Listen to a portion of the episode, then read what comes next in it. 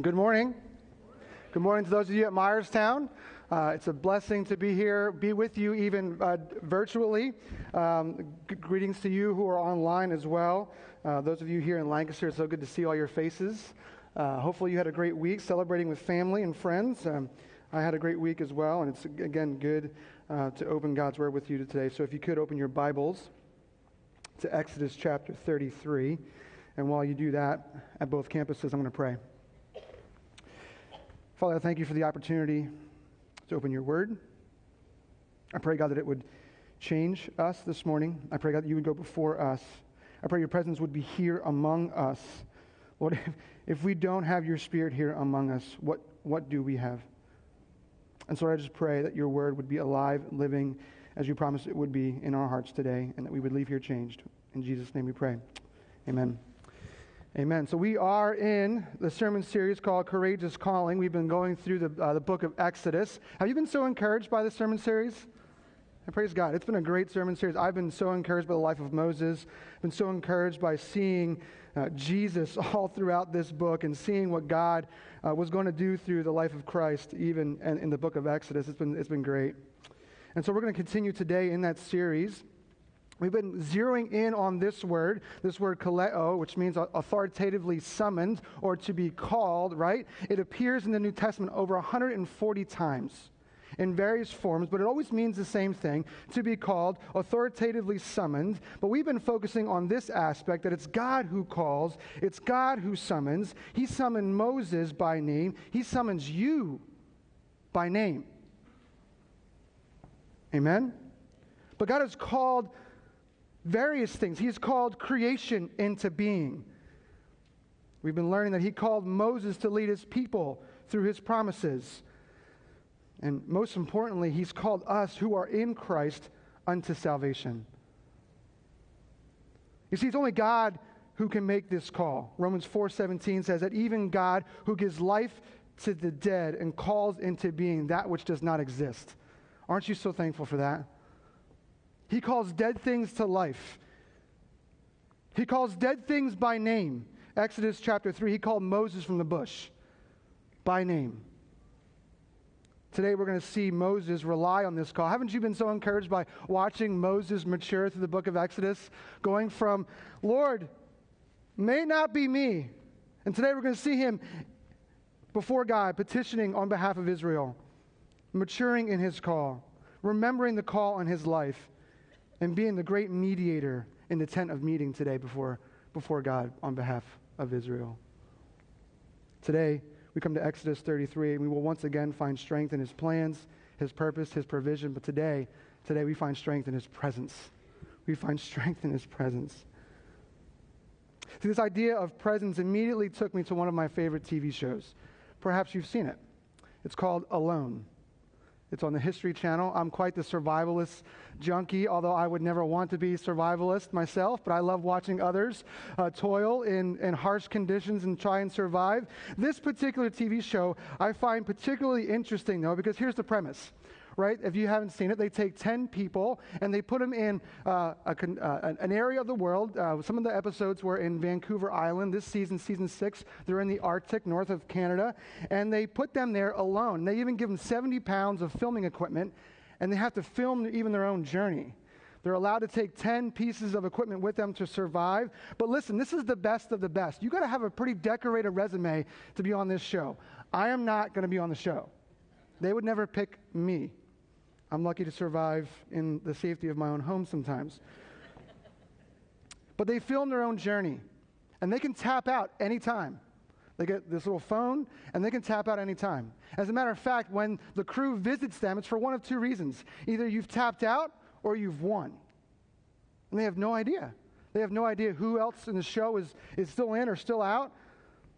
It's crazy. Now, they do health checks from time to time just to make sure people aren't dying out there.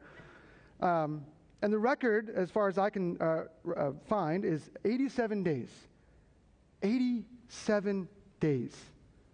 And some of these people are quite uh, amazing at what they're able to do. But what fascinates me the most, now see, there, there, there's like an initial like two or three people that see a bear and they're like, I'm done, I'm out. Like bears, good, I'm good, you know. But there always is like this core group of people, like five or seven of them, that just kind of like stick it out to the very, very end. And of that group of people, one of the number one reasons why they tap out isn't present danger. It's not their health, it's not food, it's not the cold or the, the conditions. It's, it's being alone.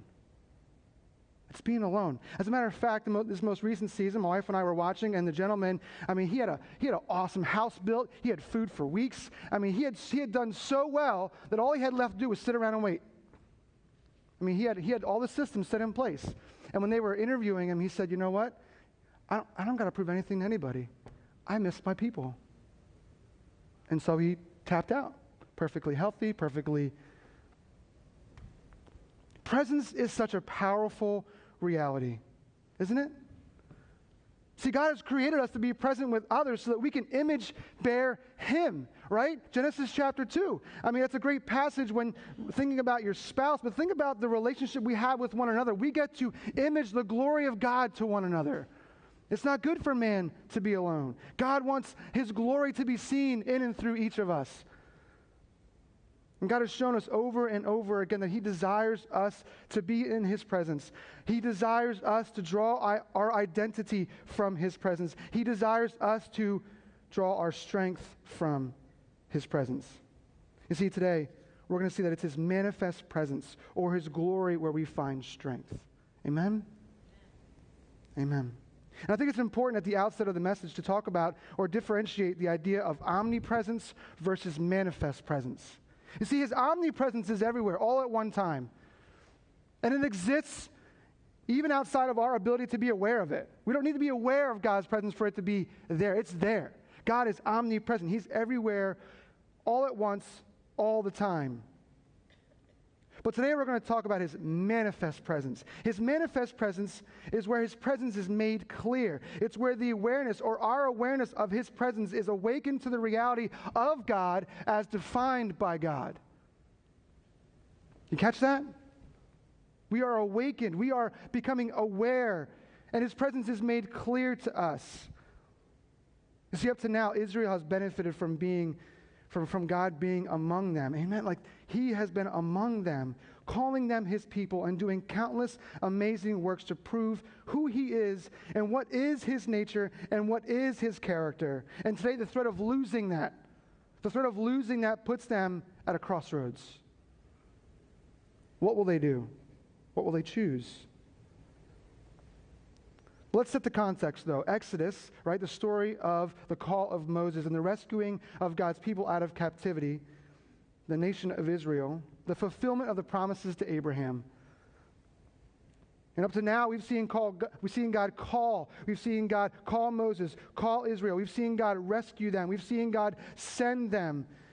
Last week, we saw Israel on one of their lowest, one of their lowest of spots idolatry, death, and judgment.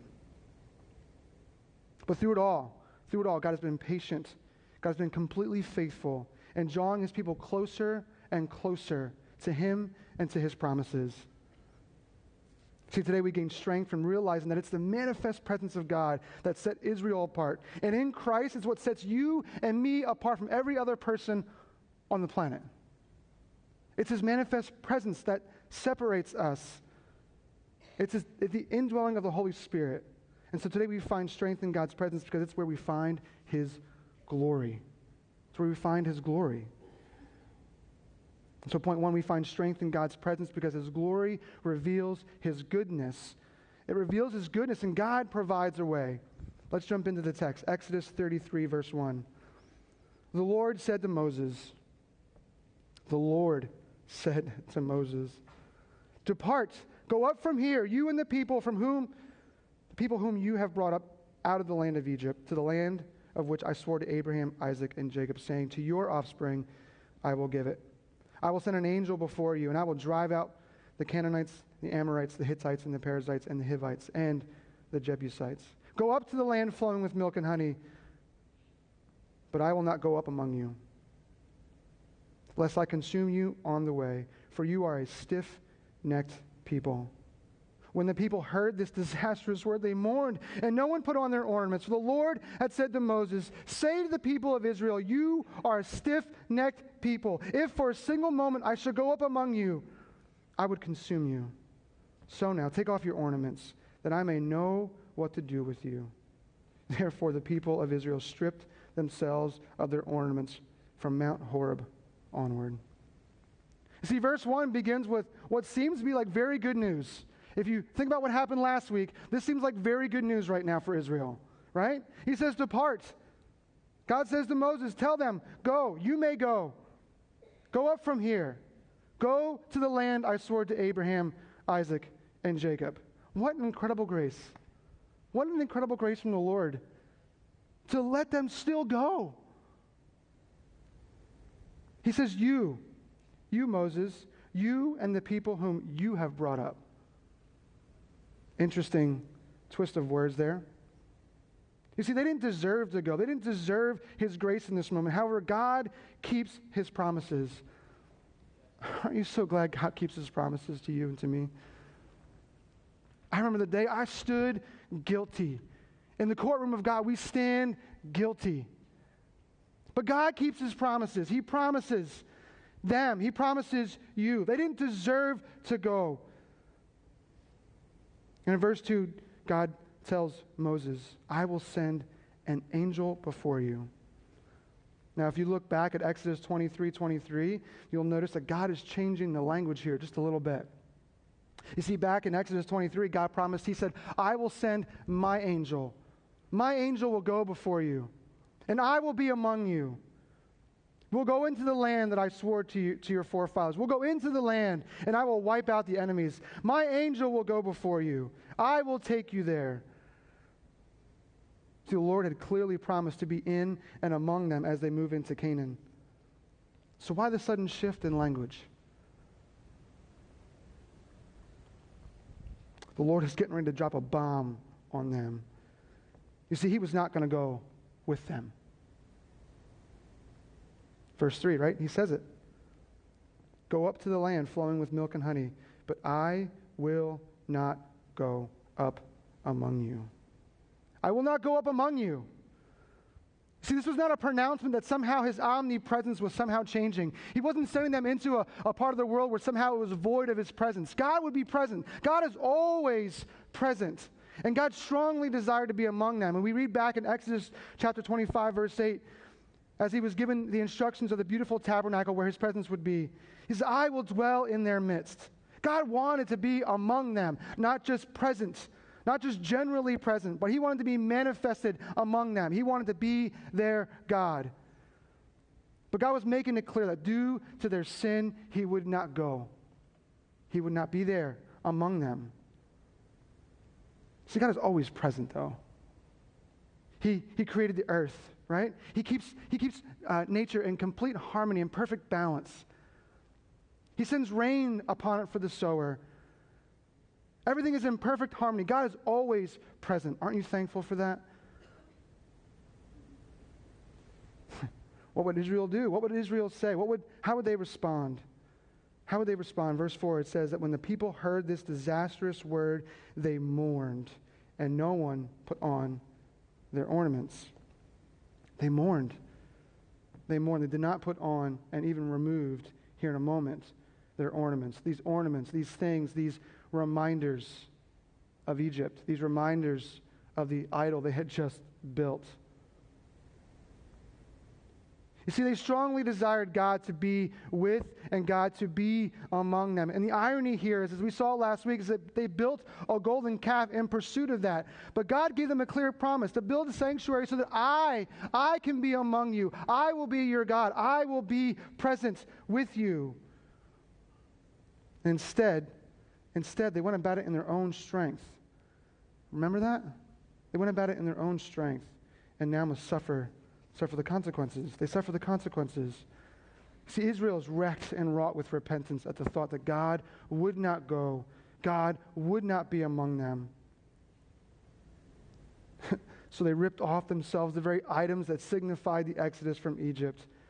Their acts resembled that of Jacob in, in Genesis 35, where he buried and removed the idols from amongst the people. And they use these very items to build their idol. Now they strip themselves to rid their sin. They're coming to grips with the fact that these earthly riches can never, can never rep- replace the riches and the presence of God. Question for you. Question for me. I had to ask myself this. Do you ever come to your senses in the midst of your sin and think ridding yourself of that thing will just fix it? Get pretty radical, right? But in this moment, Israel's at a crossroads. They're at a crossroads. God says, Go into the land. Go to the place that I swore to your forefathers. You can have it. I keep my promises. But I will not go among them. I will not go among you.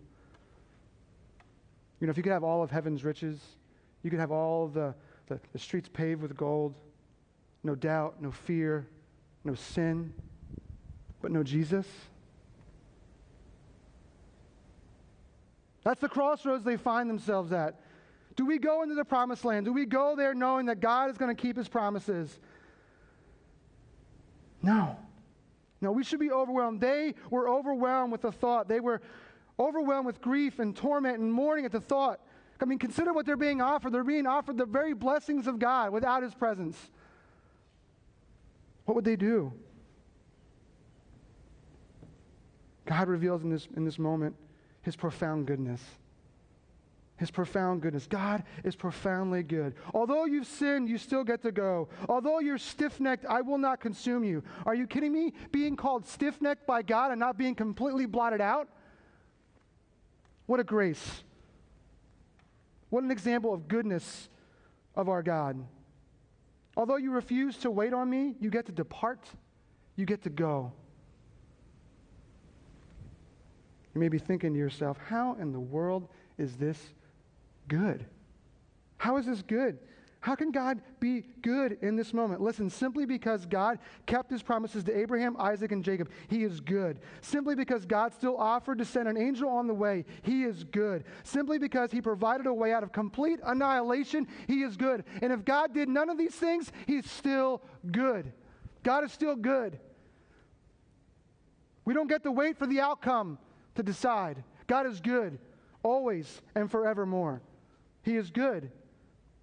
But He continuously gives us what we do not deserve instead of what we do. He gives us His grace. Where is grace abounding in your life this week? Where have you been given what you don't deserve? It's a week of thanks. It's a week of remembering. It's a week of being so, so thankful. Right? Thankful for friends and family. Thankful for thankful for you. I'm thankful for Jesus. See, the glory of God is where they obtained their strength. It was his manifest presence among them that made them so very unique. It was the very source of their power. Do you remember? Remember the darkness plague? He was the light. Do you remember? He literally held back the waves as they crossed the dry ground. He was the cloud. His glory was the cloud on the way in the wilderness. He was the source of their strength.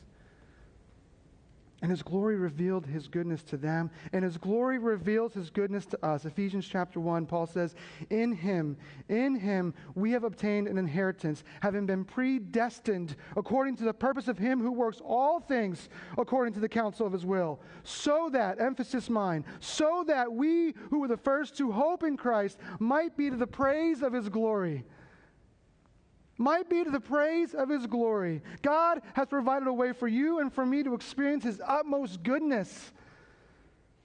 Listen, oftentimes we are so focused and fixated on what we're free from, we forget what we're free for. We're, we are the praise of His glory. We get to live out a life in Christ and experience the goodness of God in a profound way. His glory is revealed in us through Christ. Paul says, We are the praise of his glory. You in Christ are the praise of God's glory. If we could just capture that, if we could just comprehend that, we would live, we would live differently. I would live so differently. We gain eternal strength from his goodness, from the goodness of the gospel, from his goodness. God ultimately will continue to reveal his goodness to us. He's continuing to reveal it to Israel. His goodness, his goodness, his goodness. And point two, we find strength in God's presence because his glory reveals his grace, because God provides a relationship. God provides a relationship. Verse 7, he says, Now Moses used to take the tent and pitch it outside the camp, far off from the camp. And he called it the tent of meeting. And everyone who sought the Lord would, would go out to the tent of meeting, which was outside the camp. Whenever Moses went out to the tent, all the people would rise up, and each would stand at the tent door and watch Moses until he had gone into the tent. When Moses entered the tent, the pillar of cloud would descend and stand at the entrance of the tent, and the Lord, capital L, capital O, capital R, capital D, would speak with Moses. And when the people saw the pillar of cloud standing at the entrance of the tent of meeting, the people would rise up and worship. They would rise up and worship, each at his tent door. Thus the Lord used to speak to Moses face to face as a man speaks with his friend. When Moses turned again into the camp, his assistant Joshua, the son of Nun, a young man, would not depart from the tent. What would God do? What would God do? They are obviously mourning. They are obviously grief stricken. They are obviously repentant. They are obviously consumed by their sins, so much so that they are in a state of mourning. What would God do? He already stated that He would not go, so they repent.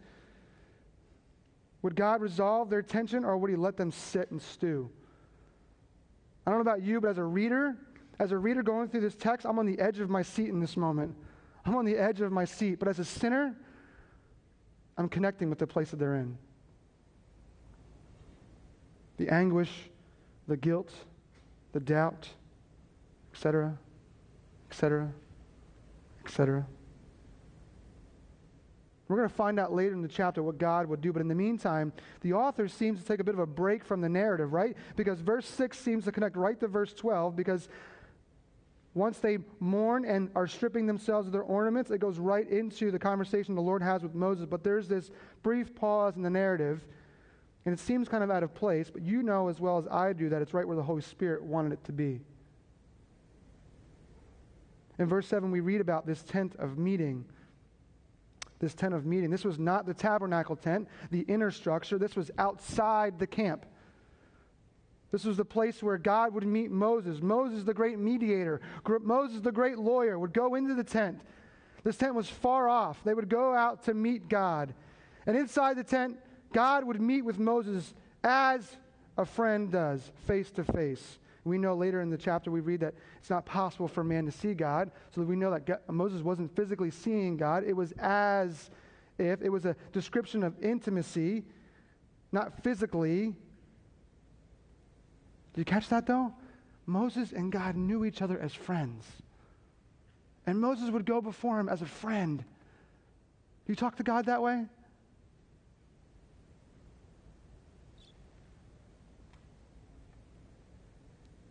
Moses would experience the visible manifestation of God's presence. And what would Israel do? Israel would stand in reverent expectation back at their tent in worship just waiting for God's word to come to them, waiting for Moses, hopefully, to come out.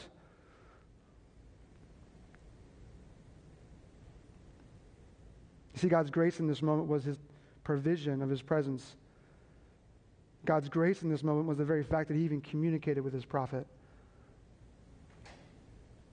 God provided the relationship. God came down. God called. God created. God initiated. It's God's work, not man's work. This was God's design. He tabernacled with man. And not since Adam had a man had this kind of relationship with God.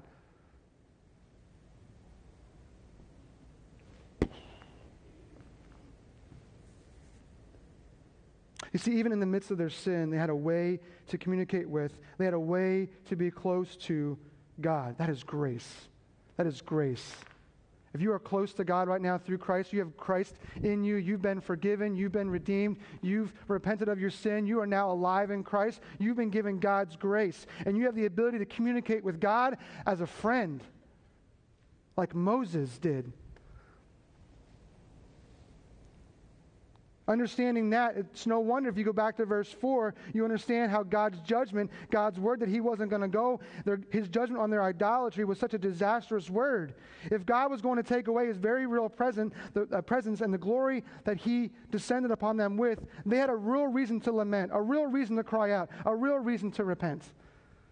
If they were going to lose this kind of presence, if they were going to lose this kind of intimacy with God, they had a reason. And as believers, we should grieve our sin as they did right? 2 Corinthians 7 says, Godly sorrow brings repentance that leads to salvation without regret. We should be grieving our sin, grieving our sin.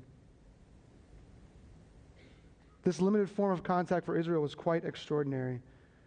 But it was God's grace that He came down. It was God's grace that He came down and offered a relationship on the grounds of this relationship would set up the plea Moses is getting ready to resume making.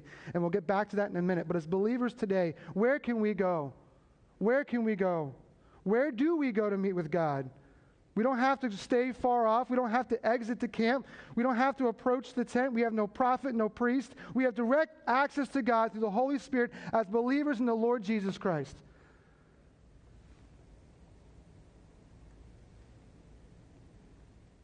The tent of meeting is inside us. The tent of meeting is resident within us as the body of Christ. Ephesians chapter 3, Paul says that according to the riches of his glory, he may grant you, say me, me, you, me, to be strengthened with power through his Spirit in your inner being, so that Christ may dwell in your hearts through faith. Through faith. It's through faith. And like Moses, like Moses, by his grace alone, through faith alone, we have a personal relationship with God. We can speak to him. We can hear from him.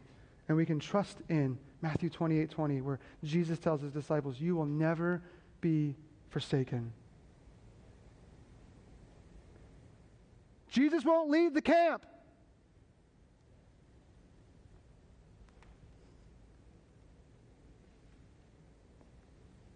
But isn't it so true of us when we fall into sin?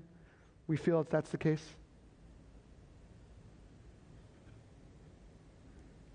We struggle in our sin. We struggle. Right? We doubt we doubt that God is with us. Do you doubt that? Do you struggle with that? We question our relationship with, with God.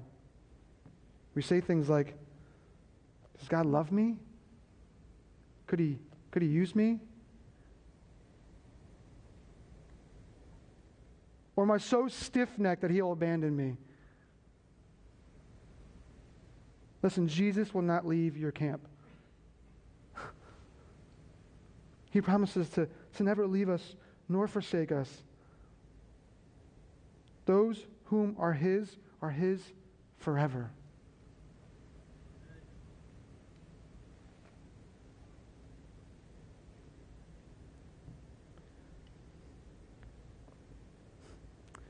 Listen, friends, God, God in this moment is revealing the very heart of his character. He desires to restore the broken relationship. He desires to tabernacle with man. And, and soon there will, be there will come a one who will be the very evidence of God's desperate desire to be amongst us as his people.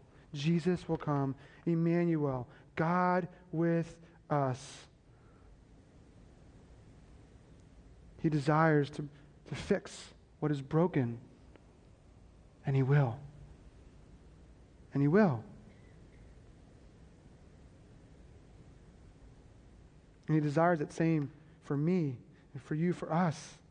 So the question I have for you this morning is do you have a close, intimate relationship with Jesus Christ?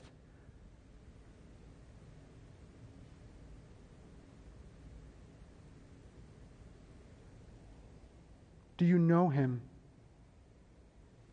Does he know you? The answer is yes. Yes, he does. He desires that we know him personally, as face to face as Moses knew God. He desires that we hear from him. We have his, we have his holy word.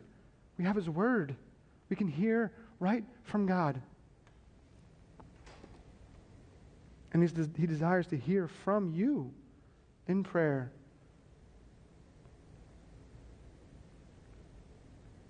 Do you know him?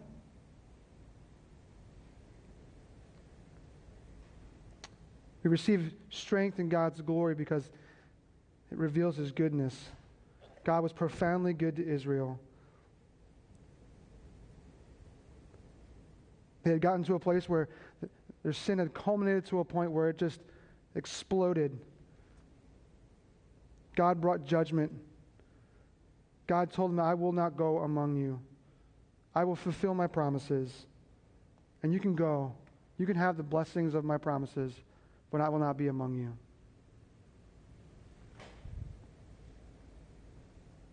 God revealed his, his grace to Moses in a very personal way, a very personal relationship. And so we receive strength in God's glory because it does reveal his goodness to us, it reveals his grace to us. And point three, we find strength in God's glory because it reveals the grandeur of God. And we ultimately experience his presence. Verse 12 Moses said to the Lord, we pick this, the narrative back up. The people stripped themselves of their ornaments from Mount Horeb onward. And then Moses would go into the tent of meeting once again to, to mediate on behalf of Israel, once again to plead on their behalf, to go before the Lord face to face. And Moses says to the Lord in verse 12, See, you say to me, see, you say to me, bring up this people, but you have not let me know who or whom you will send with me. Yet you have said, I know you by name, and you have found favor in my sight.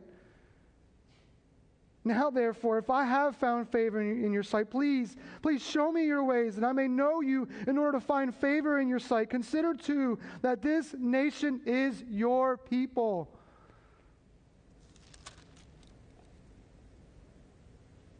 And God says to Moses, My presence will go with you, and I will give you rest. That's so awesome. And he said to him, If your presence will not go with me, do not bring us up from here. For how shall it be known that I have found favor in your sight, I and your people? Is it not in your going with us so that we are distinct, I and your people, from every other people on the face of the earth? The Lord said to Moses, This very thing that you have spoken, I will do. I will do for you. For you have found favor in my sight, and I know you by name. Moses said, Please, please show me your glory. Show me your glory. And God said, I will make all my goodness pass before you, and I will proclaim before you my name, the Lord. And I will be gracious to whom, on whom I will be gracious, and I will show mercy on whom I will show mercy. But he said, You shall not, you cannot see my face, for man shall not see me and live. And the Lord said, Behold, behold, there is a place by me where you shall stand on the rock. And while my glory passes by, I will put you in the cleft of the rock, and I will cover you with my hand until I have passed by. Then I will take away my hand, and you shall see my back, but my face shall not shall not be seen. With this context of and the picture of God's very present communion with Moses in the tent and the people of Israel, Moses going on, on behalf of Israel into the tent, we resume the story. So, what would God do? Would he change his mind? Would he go? God says, I will not go. I'm too holy. I will consume you. That's his goodness. They repent, they rip off their ornaments. And just as before, as he always did, the text tells us Moses goes out of the camp to speak with God, and Israel waits by their tent with reverent, eager expectation. Can you imagine the scene? Knowing what was before you, knowing what was on the line, knowing what you were getting ready to lose. And Moses, the mediator, the man of God, the called one, goes into the tent. And Moses has a very real and honest conversation with God. I don't know what you think when you read this narrative and, and how you feel Moses' posture was, but it's a very real and honest conversation. Moses says to God, See, see, you say. It's as if he's saying, Listen here, God, listen, listen up. You told me I found favor in your sight. You told me these were your people. There's a certain friendly familiarity here between him and God. And we know that to be the case because the author told us back in verse 11 that Moses spoke to God as, as a friend does, as a friend speaks to a friend. And Moses is reminding him, You told me, you told me to bring up this people. And now you're saying, Depart. You're telling me I brought these, these people out. No, you, you did, God. It's you. You told me. We, we found favor in your sight. Listen here, God. Listen. Listen up. You won't go? So who will? Is it an angel? Is it your angel? Who is it? God, consider what you've said. Consider what you've said to me. I found favor in your sight. You've said, Your people, these people have found favor in your sight. Consider what you said. You can almost hear the tremble in Moses' voice, right? See, Moses clearly understands what's on the line here. This was God's work. And he knows that I am God's man, and these are God's people.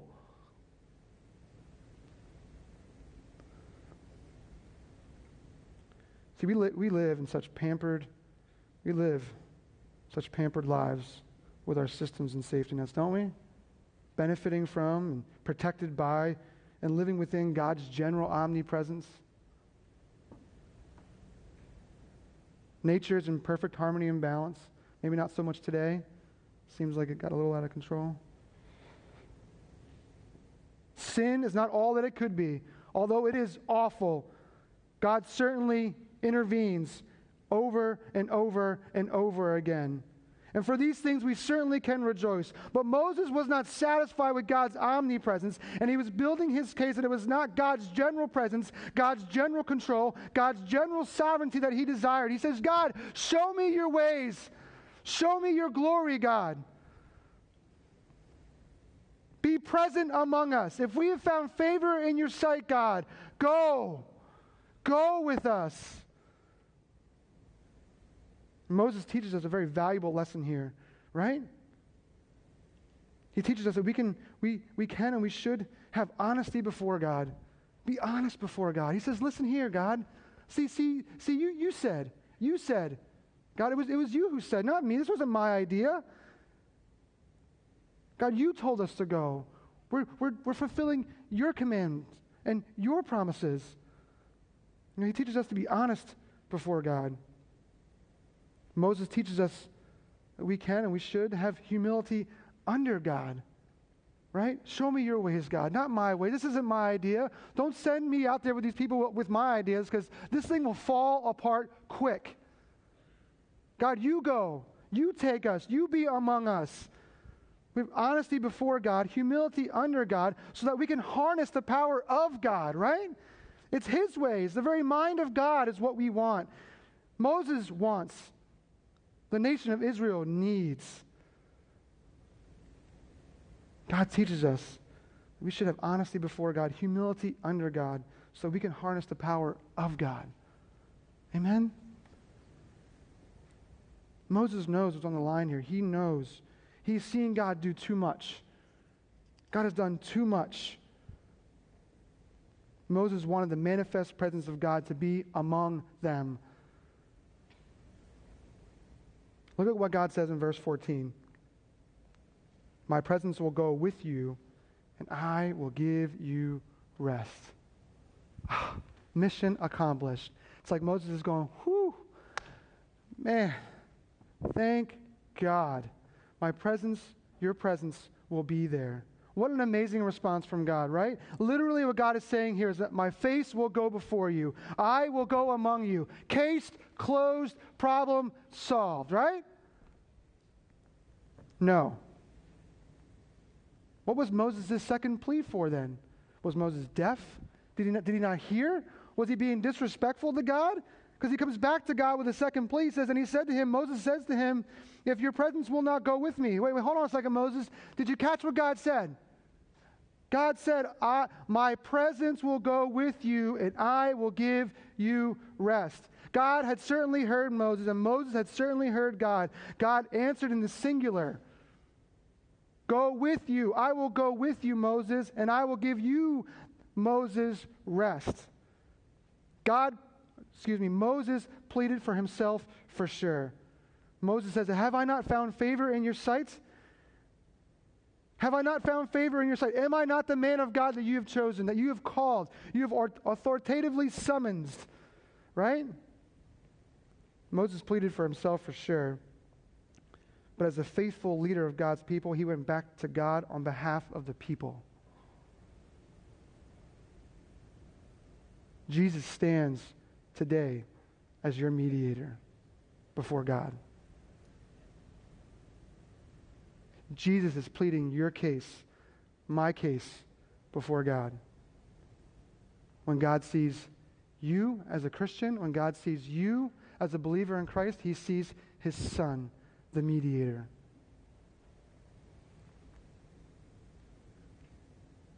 Moses was the faithful leader of God's people, and he went back to God on behalf of the people. In verse 15, Moses says, verse 16 For how shall it be known that I have found favor in your sight, I and your people?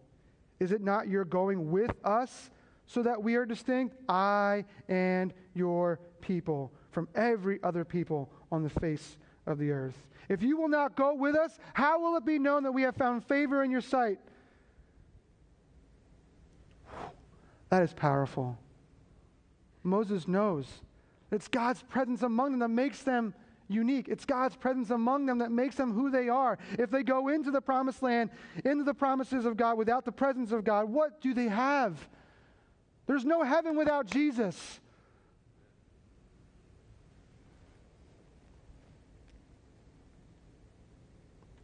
Moses closes those verses in 15 and 16 with one of the most profound confessions. He says, Is it not your going with us? so that we are distinct? Don't send us where you will not go with us. I and your people.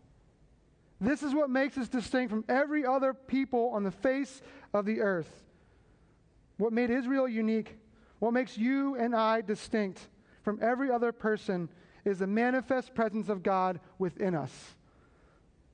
He is God. He is our God. He is the one true God. And Moses was acting as mediator for Israel. He was the faithful lawyer in the tent that day. You need a mediator to go into the presence of God for you.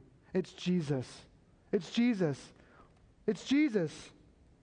When we cry out, Lord, we need you, it's Jesus. When we repent of our sin and confess Jesus as our Savior, it's Jesus. They needed Moses that day to go on behalf of them. We need Jesus to go before us.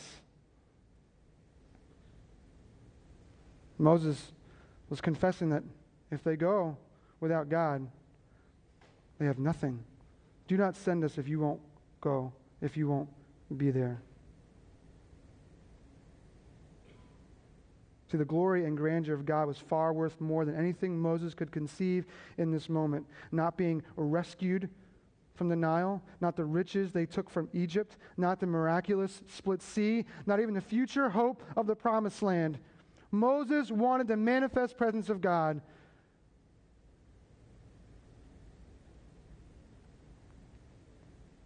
We shouldn't want heaven if God won't be there. Hebrews 9 tells us that Jesus is our mediator. He says, Therefore, he is the mediator of a new covenant so that those who are called may receive the promised eternal inheritance, since death has occurred that redeems them from the transgressions committed under the first covenant. Jesus is our mediator. He is the mediator of the new covenant. He is the one. He is the one that can give eternal life. He is the one that died once and for all. He is the one that redeems. He is the one who took the weight of all our transgressions upon himself. He is the one. Jesus is the one.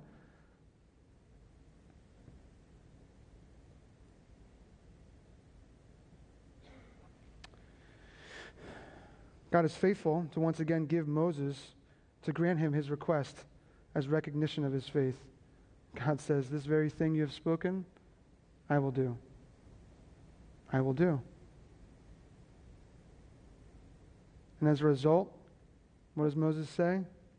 Show me your glory, God. Show me your glory. You are so good. You are so gracious. Show me your grandeur. Show me your glory, God. Show it to us. If I have found favor in your sight, show me your glory. In the midst of this holy moment, Moses recognizes the grandeur of God. He recognizes there's so much more to be seen, and he desperately desires to be in position to see the fullness of God. And Moses knew to fully know God, one had to look upon the full radiance of his glory. And one day, one day, church, we will. One day we will see God fully. The full radiance of his glory will be visible to us. We will see. We will see.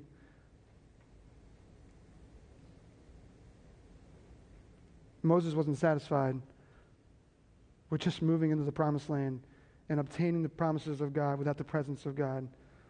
And we shouldn't be either.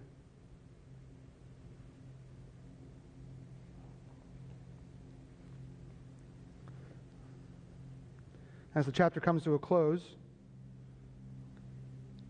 God promises to allow Moses to see his goodness as the grace of God provides a safe place to hide as he witnessed the grandeur of God without being consumed. Oh, to see the glory of God and not be consumed. God puts Moses in the cleft of the rock so Moses could, could see just, just, just a, a portion of God's glory pass by. And Moses saw in part what we will one day fully see.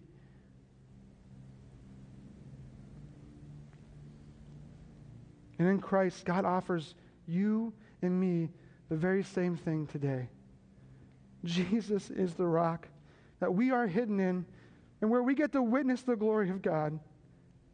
By His grace, we are saved from His holy consumption of His perfectness and our sinfulness. And as a result, we are promised that we, that He will go with us. Because He is in us wherever we go. Have you come to experience the glory of God in Christ?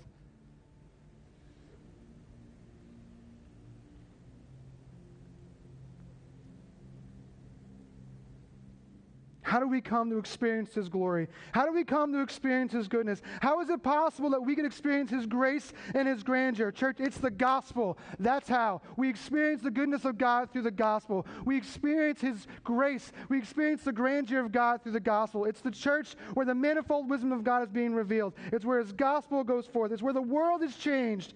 So, have you experienced or have you been given God's presence this morning? That's the question. That's the question.